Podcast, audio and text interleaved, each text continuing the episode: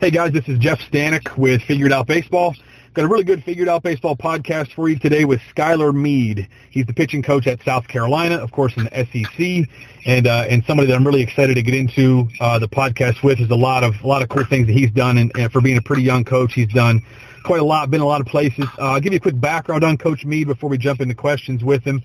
He's a Louisville, Kentucky native. He played at Louisville for five years. Uh, graduated there in 2007. From 2008 through 12, he was an assistant coach at Eastern Illinois in the Ohio Valley Conference, a Division One school. He got um, got his master's degree while he was there. Uh, first year as a grad assistant. Uh, in 2008, they won the conference championship. They advanced to the NCAA tournament for only the second time in school history.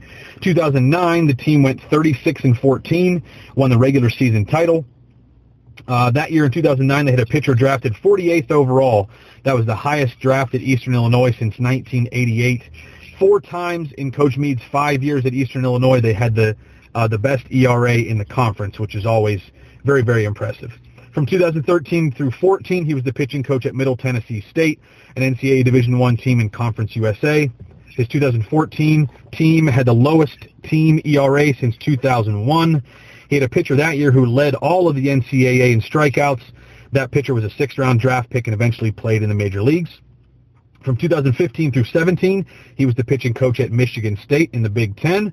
His 2016 team led the Big Ten in ERA, opponent batting average, and runs allowed. The team ERA of 2.75 was the third best in all of the NCAA. From 2015, uh, I'm sorry, 2015 through 17 teams at Michigan State also established the top three seasons for total team strikeouts in Michigan State history. November 2017, he was hired at South Carolina as the pitching coach, where he's been since then. Coach Meade, appreciate being on the podcast with us today. Yeah, thanks for having me on. Excited to do this.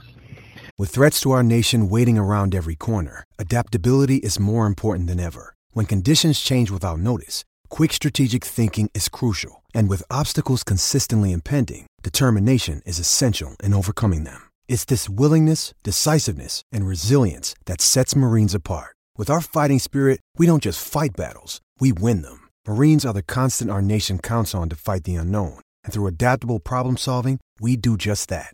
Learn more at marines.com. Um, I like to start usually with something that kind of stands out from the bio. And for you, um, one of the things that stands out for me is just how quickly you have you moved up. Now I don't know how much you know playing at Louisville helped. I'm sure it helps to have Dan McDonnell uh, be able to make some calls for you. But obviously your resume speaks for itself as far as what you've been able to do. Um, when you get hired at South Carolina, Skylar, that's a position that I'm sure hundreds and hundreds of people applied for. I'm sure there were you know mid-major assistants all over the country applying for that. Uh, probably Division two assistants and head coaches applying for that. You probably have pro guys applying for that job. Um, you know, alumni probably applying for that job. And I'm just, I, I like to talk to guys that just, that, that get jobs like that and just talk about uh, what that process was like. Can you kind of take us back to that time when you were hired, uh, maybe through the interview process, uh, or even how you first um, kind of got your foot in the door and ultimately how you ended up getting hired? Can we, can we talk about that a little bit? Absolutely. No, it's a good question. I, I think it's a, everybody's got unique stories of how things went down. This one was very unique in the sense that uh, for people that don't, don't know, Jerry Meyers uh, was pitching coach of South Carolina. He'd been there in two separate stints, and and when uh, Mark Kingston and, and the rest of his staff, now the staff I'm on, was brought into South Carolina in the summer of 2017, he kept Jerry on because Jerry's one of the most respected pitching coaches of all time. But Jerry that fall started having some health problems, and, and what ended up happening is he needed to step away from from baseball in early November. So w- what the process was is like everybody, I saw it on Twitter on like a Tuesday morning, like holy crap, Jerry Meyers rep retired, like that's crazy, you know. So what, what happened for me was uh, there's a, a mutual friend slash coaching friend that I, played with in college that had worked for for Coach Kingston and um, you know, and he just sent out a feel. Would you be interested? Of course, obviously the answer is yes. But at the same time, it's a weird dynamic. November, you know, I'm coaching at Michigan State. I love our group. I love our team. We'd had a lot of success there. So, you know, what ended up happening was I, I was reached out to by, by Coach Kingston and, and the rest of the group there and did a couple of things on like, I guess you could call them phone interviews.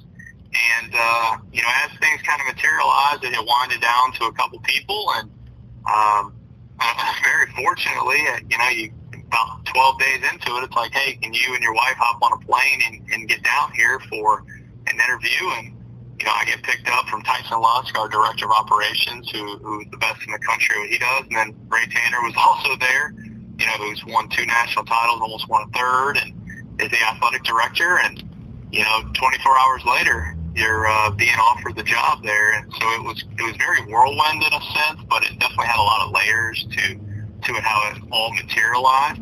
And look, your your question's great because I think we all have luck. You know, there was probably a guy or two in there that maybe could have had the job, and for whatever reason, it, it wasn't a fit, or they decided not to, and and fortunately it worked out. It, it was tough to leave Michigan State and Coach Boss and Coach Sykes and those guys who I have great relationships with still to this day.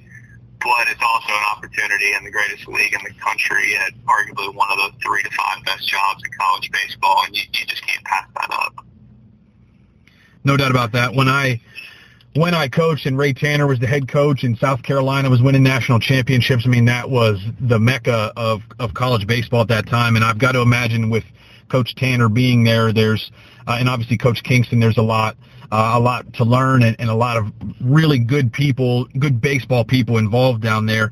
Um, can you can you talk a little bit uh, to people about the difference between levels? You know, you played at Louisville, but then as a coach, you were at Eastern Illinois, which you know I've been in that conference before. I have an idea what that's like. It's it's a very you know very mid-major uh, Division One. You you know took a, a step up at Middle Tennessee State, another step up to go to Michigan State, and then uh, I mean, you're at about as high of a level you can get in college baseball now at South Carolina. Can you talk a little bit about the difference between those levels? You know, what what happens as you move up levels? What what is there uh, at the higher levels that the maybe the level you had before that didn't have? If that makes sense. Absolutely. I mean, one, just you break it down to simple, you know, dollars and cents. I mean, as you go through each one of those levels, there's there's more money on the line, whether that be in ticket sales, whether that be in travel expenses, recruiting expenses, um, you know, the technology in which you purchase at every single level. Um, you know, starting out at Eastern Illinois, it was it was kind of crazy. I was 22, and I was a you know, I was the second assistant and was the pitching coach, had full autonomy with our pitching staff. And I, to this day, my, I don't think I'd have the career I had if, if Jim Schmitz didn't take a chance on me, which he did not have to do. You know, some 22 year old kid who just played in Omaha like two weeks earlier. And he, you know, gave me a, gave me a chance and said, just make my pitching staff better. And, uh, you know, he, he taught me and just like many other assistants he's had, taught us very well about how to handle your business, how to be diligent, how to how to recruit, all those different things. So, you know, in Eastern Illinois, there was there was certainly a little bit of history uh, at the place. There've been some some good teams. We were fortunate to make our own waves and do things that never happened. I mean, heck, Eastern Illinois was ranked nationally in the country. I mean, how did that happen? You know, when you look back at it, it was it was pretty incredible to be a part of of that. Have some really high draft picks and kids do some good things. And so you move to Middle Tennessee State. It's a place that is very baseball rich. I mean, they've won 17 league titles throughout the Sun Belt and the uh, OVC previously. Um, you know, there's a little bit more, a little bit more budget, uh, a little bit more recruiting, uh, I guess kind of a landscape, if you will. Um, great experience there working with Jim McGuire, who's a, a great human being and was awesome for those two years to me and my wife. Then you go to Michigan State. You're in the Big Ten. And, you know, anybody that follows baseball right now, the Big Ten made a big push about seven, eight years ago within facilities, the Big Ten network, uh, the coaching hires, the coaching salaries.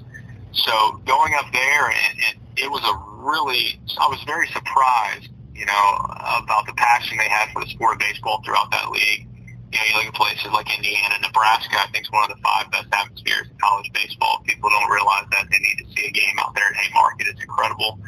Um, but being a part of that whole whole thing was great. But then you get to the SEC, and it doesn't mean you total have total you know carte blanche in terms of what you spend and what you do. But that being said, there are a lot of expectations. If you're going to spend money, and we're, we're a program that's that our responsibility is to make some money, right? We have to sell season tickets we have games at professional parks. We're expected to get, you know, to a certain amount of people. But if you don't win, there's a price to pay for that too. And, and so you know that going in, and the reality is, is you want people to be critical of what you're doing, whether it's patting you on the back when you're doing something good, or or ripping you like they tend to do when you when you don't do something good. But it's uh, it's what I think helps you grow as a coach. And if you're someone like me that has aspirations of being a head coach down the road, uh, I think it's what you need to learn at, at the highest level is being in this league in the SEC. I was at actually the first game ever played at the new South Carolina Stadium. I was coaching at Winthrop, and we opened the place up. And uh, you know, of course, we got beat up a little bit that day, but but it was fun. And, and man, that park was was so unbelievable for anybody that you know might have a chance to go to South Carolina and watch a game. I mean, legitimately, when that place opened, I, we were talking as as Winthrop coaches, like if a guy gets drafted out of South Carolina, he's going to play at a worse stadium probably until like double or triple A. I mean, unless of course the spring training facilities, of course, but like you know the low A, the low A type stadiums that you have, like they're nothing close to what South Carolina has. The place is unbelievable. Oh, yeah, absolutely, and you know that's a big part, and it's a different topic, but that's a big part of what we tell these guys in the recruiting process too. You know, why not spend three great years you know, t- getting your education in the sport of baseball, developing your body, developing your mind, your arm, your approach, whatever position it may be, so, and, and do it in such a great facility that when you get to pro ball, you can roll through the minor league system and you don't play at some of those lower levels, the, the low rookie ball, the low A, the short season A, the things that, let's be honest, are not the, probably the greatest memories of many baseball players' lives. And so, not just our stadium. I mean, I'd be I'd be hypocritical if I just said we're the only. No, no. Uh, throughout this league and many others, there's great stadiums, not just from fan support, but also just player amenities.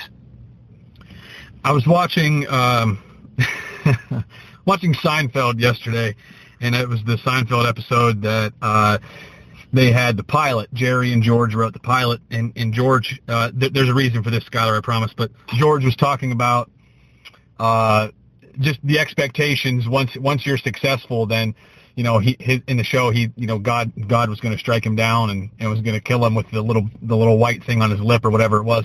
Anyway, the expectations once you have success once you're at, you know, kind of the peak of college baseball or anywhere else, you know, that can weigh on some guys. It can, you know, your players know going into things, going into the season, what the expectations are. Coaches obviously know what the expectations are.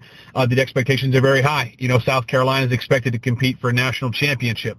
Um, how does how do you and Coach Kingston, the rest of the staff, how do you uh, deal with those expectations, and, and how do you uh, sort of talk to those uh, with your players. I mean, you've got 19-year-olds that are expected to be out there contributing as freshmen, 19-year-olds with expectations of competing on a national level every year. Um, how do you uh, sort of manage those expectations and talk to your players about those things so that they, they don't get overwhelmed and that's not a focal point to the point where it uh, you know makes guys play worse thinking about the expectation as opposed to you know, what, whatever you'd like them to focus on. How do you deal with those expectations in South at South Carolina? Well, I think you have to be very honest with these guys about what social media is. First off, social media represents 4% of the population. Social media is, it, it, look, I like social media for information. I have to use it as a coach to follow players and learn information, both good and bad on them. But if you think that, that, let's just use Twitter, for example. If Twitter is representative of what's really going on in the world, you're sadly mistaken. And so I, I try to tell guys very open and honestly, if you're going to drink your Kool-Aid when you have a great game and everyone patting you on the back and telling you how great you are, you got to be able to handle looking at it and seeing things that you don't like. And I have, I, I mean, I have those same talks even with my family. I mean, look, we get ripped anytime we lose. That's the nature of the beast. Now, do I think some of the things are fair game? Probably not. But it really doesn't matter because social media is not going anywhere. It's it's here to stay, and so I think you have to just you have to talk to your players about it. You have to you have to teach them. Okay, how, how can we use this to our advantage, or how do we know how to avoid the pitfalls that come with it, the pressures that maybe come with it? Because at a place like South Carolina, you know, as you were kind of alluding to earlier, I mean, there's this isn't a place that's just happy going to a regional.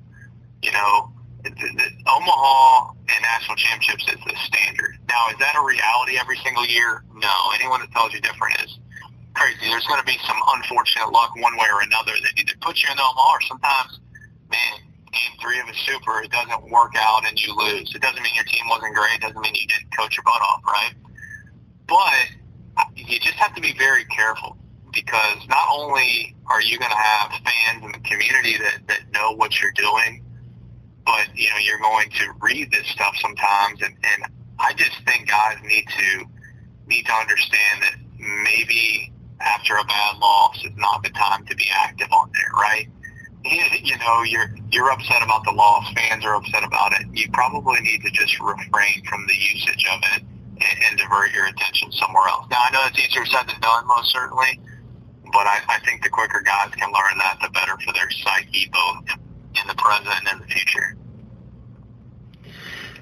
Uh, something else from your bio, Skylar, that stands out to me is just well, obviously the success you've had with pitchers, but specifically the low ERAs, which which sometimes people will say that the ERA is not the best stat to look at for pitchers anymore, uh, but the low ERA and the high strikeout numbers.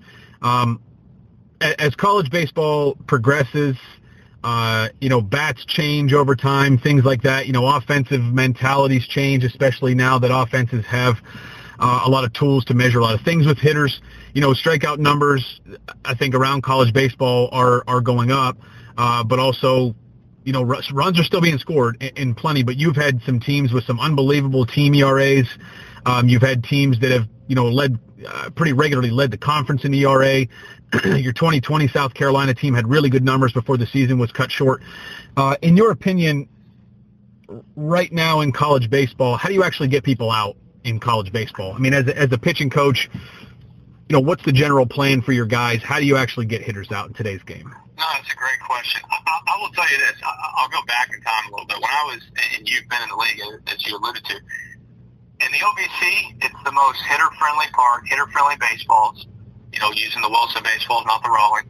The OVC is a league that has so rarely had ERAs under five and a half that you got to figure out a niche. Our niche back in the day, we had a lot of right-handed pitchers, not many left-handers. Our niche was we were elite with our changeup usage. That was that was the thing for me that, that helped us during our time in Eastern Illinois was just the development of that pitch amongst our guys, and I thought it was what you know helped with success.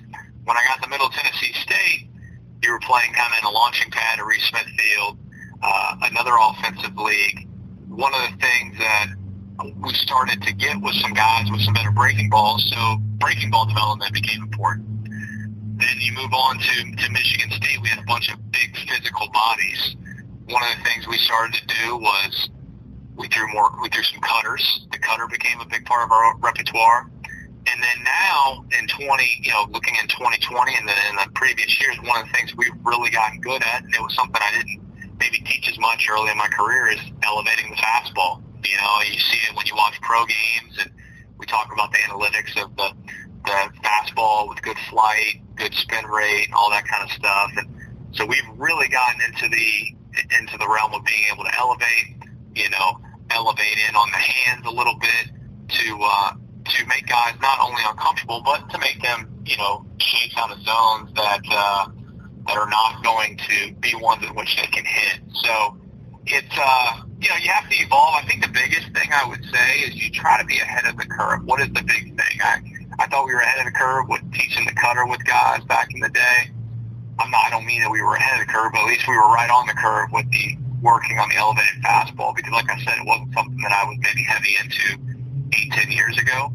Um, but you're just always trying to stay, you know, as as on time with those as possible. And, and, and to me, the thing that we always have done historically is, and I don't, I look just because I'm a pitching coach, there's other people that help in this process. There's been amazing bullpen catchers, student assistant coaches, obviously head coaches to an extent, but we just work our guys one through, we have 16, 17, 18 pitchers, we work them hard every day and they all develop. Doesn't mean every one of them is going to be, you know, Cy Young, but inevitably they're going to get better, and some guys are going to really jump off and, and become superstars. Some guys are going to be just good mid-game relief guys, but we we've done a good job just getting them the highest level that they're able to achieve.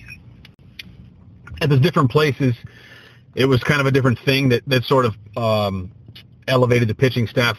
Did you did you have that plan going in? I mean, did you go from Eastern Illinois to Middle Tennessee and think that the changeup was going to be the thing there as well, and then sort of part way into your time there realized that we need to go a different direction because of the personnel you had, and same thing going from Middle Tennessee to Michigan State. I mean, how do you how do you kind of decide as a pitching coach like this is what's going to be the thing to help us, uh, you know, to to separate us from the rest of the pack, you know, in the conference and, and in our in our region? I think personnel always has to be first and foremost. Um, you know, let's just say you have a ton of guys with great breaking balls, and okay, how else are we going to get guys out right? So I think that, that was certainly a big part of it. Uh, and on the other token, what I've always found is I, I try to look at a guy whose career changes. Right? There's always going to be a guy. Sometimes it's just that, that guy may have nothing to do with with the coaching. It may be just his natural development. But I try to look at those guys like a Michael Hoekstra, who was one of the best pitchers still this day I've ever coached. But he, he kind of got into a rut his junior year where the breaking ball was okay, the changeup was good, the fastball was good, but all right, what what else can we do? Well, the cutter became his pitch. You know, um, a Christian Slasnik who wanted to throw a splitter, but once he developed the changeup, became a very solid left-handed pitcher. You know, Zach Curtis adding a curveball to his repertoire uh, Paul Matura throwing a cutter. I, I could go down the list of like our good guys, but they needed that additional thing. So when the best guys do it, sometimes you try to trickle it down to the next round of great guys and and say, okay, look, this is why so and so is successful. I think you can do the same thing or something similar, and here's how we're going to do it. to kind of dig into that a little more, Scott, I know we're, we're kind of pressed on time here a little bit, but but as you're looking at individual pitchers, um, how do you, as a pitching coach, and I'm coming to you as a hitting coach here, but how do you, as a pitching coach, decide or or kind of come to the conclusion that like I think this pitch can work for you? Does that have to do with uh, arm slots? Does it have to do with uh, sort of the arm speed, the hand speed of different guys? Do you think this this pitch or that pitch might work? Do you look at their spin rates and say, okay, because you have higher spin or low spin, like I think this is the way for you to be the best uh, pitcher that you can be? How how do you sort of go about it from guy to guy to figure out like maybe with this pitcher? It's this three pitch mix that's going to work, but with this pitcher, it's going to be a different three pitch mix. How do you how do you do that with such a obviously you have a lot of guys on staff? How do you uh, figure that out from guy to guy? I think in 2020 and beyond, you certainly do utilize the metrics to an extent, you know, the analytics on guys. But at the same time, I think your eyes, your eyes, you still got to trust your eyes. And, and by that, I mean not only what you see them do, but what what the hitter's reaction to what they what they do is. And I, to me, the fall is a massive time for that development. So um, I think you know testing those things in the fall, seeing the reaction of hitters, both good and bad. Sometimes you think something's going to work and you see against hitters and you're like, oh, Lord, that didn't go so well. But I think you can't be afraid to tinker. Doesn't mean that we change everybody, but I, I think you got to be moving forward. If you look at big league pitchers, they always develop their repertoire throughout their career. Nobody stays the same. And and so you know you look at Roger Clemens that used to be heavy with the fastball and a curveball, and later in his career he was a forkball.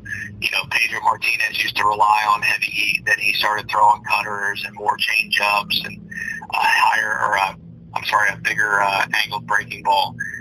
Uh, to me, we just we got to stay ahead of the curve for them before it runs into a situation where they start getting lit all the time and we don't know how to make a change when you talk about fall baseball, you're inter squatting. I don't, you know, how many people know that. I don't know, but uh, I think you guys are allowed to play a couple games in the fall now. But primarily, the fall is uh, it's inter squads. And, and to a point, you know, you, you have your hitters that are seeing the same pitchers over and over again. They've seen the same pitchers now, maybe for several years. Guys that are upperclassmen. Um, how much stock do you put into the success? You, you said it falls a big time, you know, for to develop. How much stock do you put into what kind of a fall a guy has, as far as like, okay, his slider's been really good in the past, but it's getting hit in the fall a little bit here. But is that because guys have seen it so many times, or is it because it's not quite as sharp, um, or or guys are maybe seeing it a little better for whatever reason? How much stock do you put into what you get in fall ball from the inter squad games? Well, if they're really good, then we feel good about it. And if they really struggle, we just say, well, they're just seen them a lot. I mean, no, I, I, I think you take, you got to take fall for what it is. I think your your attack style is a lot of times different. Uh, but you, you do want to find something that clicks for a guy. I mean, an example I would use is that if a guy goes out and over a course of an inning throws, let's just say seven cutters and he gets seven swing and misses. Okay, I think we can understand that that new pitch or that pitch for them is really good. All right, well, what can we work on next? Now, we may go and throw a fastball in because we need to get better at it. He gets, gives up a hit, and he gives up another hit, he gives up runs, and everyone goes, well, Johnny wasn't very good today. It's like, no, Johnny could dominate you if we went at it just with this thing, but we're trying to continue to evolve his game. What what is next in our bag of tricks? And so now, when you get to the spring, it, it's go time. But I, to me, I've always believed that in the fall, you have to have an element of teaching and and putting them into situations that are different because they're not always going to have pitch A or pitch B. We got to make sure pitch C and D are going to still be great pitches that allow for success. And if they don't, we got to keep working and figuring out how they can do it. Last topic here, Skylar, before I, I, I let you go. Um, when you get guys that come into South Carolina, you have very high-profile high school kids. You have high-profile junior college kids. You have guys that have been drafted before, and they've chosen not to sign. They ch- they choose to come in and play, uh, you know, college ball for three years uh, or in junior college, uh, guys sometimes you know only one or two years. Because of that element of success that they've had before they get to you, how much teaching are you able to do with those guys, or or, or sort of tinkering, if I can use that word? Um, because I think that you know a lot of times guys will my experience, a guy that has a lot of success before he gets to college is, is hesitant to make any changes at all, even if it's like, hey, you're really good at these things. Let's add another element. Sometimes they're hesitant to do that because they feel like they've had success. I don't want to change anything. I just want to kind of stay good at what I'm good at. Um, do, do you get that much from guys? And if so, what's what kind of a conversation do you have with them, or do you just kind of let it um, let it sit until a guy sort of comes to you and and maybe shows a little bit of interest as far as uh, adding something or like, hey, this isn't working for me well enough. Is there anything you think we can do to make it better? What's your approach for guys that are just joining the program who have had a lot of success in the past? Those really high profile guys who might be a little hesitant to change anything. I think you got to be careful about doing it too early. Uh, I definitely understand that, that, that line of thinking is, I do think it's important because they are guys that have had success. Now, I think once they do have some struggle, you have to be ready with not only what what you think we should try, but why. That's the thing now. Kids just want the why. If you can give them an accurate bit of information as to why you think this will work, the kids the kids are going to listen because they know you have their best interest at, at heart. To me, the biggest part that makes that easy in my career, doing this now 13 years, is just the constant communication that, that I've had with players um, and look, once in a while, something may not. Hey, hey, I think you can really throw this curveball good, and then it maybe doesn't pan out. You know, I, I it doesn't mean that it's hundred percent success, but I think the buy-in has been nearly hundred percent because of the reasoning and the fact of the matter is these guys, at least for me, I do know this.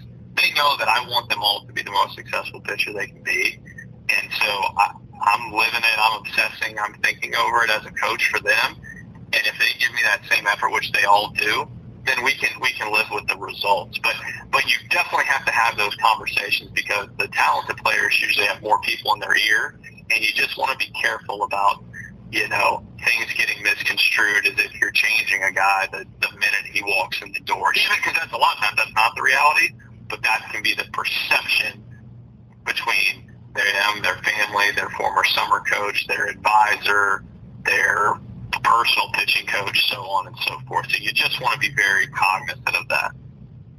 I do. I know. I uh, I said that was the last thing, but I do want to ask one more thing. If you don't, if you have, do you have another minute or two? Yeah, I got another minute. Yeah. Okay. Uh, I just. I, I like I like talking to guys who coach at high levels. I like talking to guys who win games, um, and you've done both of those things. You're for for your age, you're very very been a very very successful pitching coach. Um, can you point to one or two things with your your your own self, like these are things that I need to do every day or or or nearly every day on a regular basis to stay on you know the the best I can be. Do you have any any personal habits or anything like that that sort of keep you at your best that you feel like if you kind of skip them, maybe on vacation or whatever, you're just not quite yourself and you've got to get back into that rhythm when you get home? Well, I, I'll tell you two things, and these, these, people may think they're on here laugh at me, because especially people that know me. I try to communicate with my circle of, of friends and, and fellow coaches that I really respect all, as much as possible. Uh, so that's number one. I mean, and sometimes it's not even talking baseball; it's just getting your brain working, right? Just being good at your, your the act of communication. And then the other thing for me is is just staying, you know, physically fit. I, I work out every day. That's a huge part of my day. Um, and if I don't do it, I don't feel like I'm going to be able to be as great a coach as possible. Now, some people may not understand a correlation, but for me, there is. And the fact of the matter is, if, if, if I'm not doing those things and taking care of myself, I don't really know how I could take care of other people. And so that's at least my mindset and, and, and my belief. I do know that when I do those things, I'm, I'm as sharp as I can possibly be and as good a coach as I can possibly be. I can live with the result if I'm doing those things. That's really great stuff. This is Skylar Meade, everybody. He's the pitching coach at South Carolina. Uh, Skylar, I really appreciate the time that you that you took for this this morning and uh, and all the insight that you shared. And maybe we can have you back here again. But this has been really fun.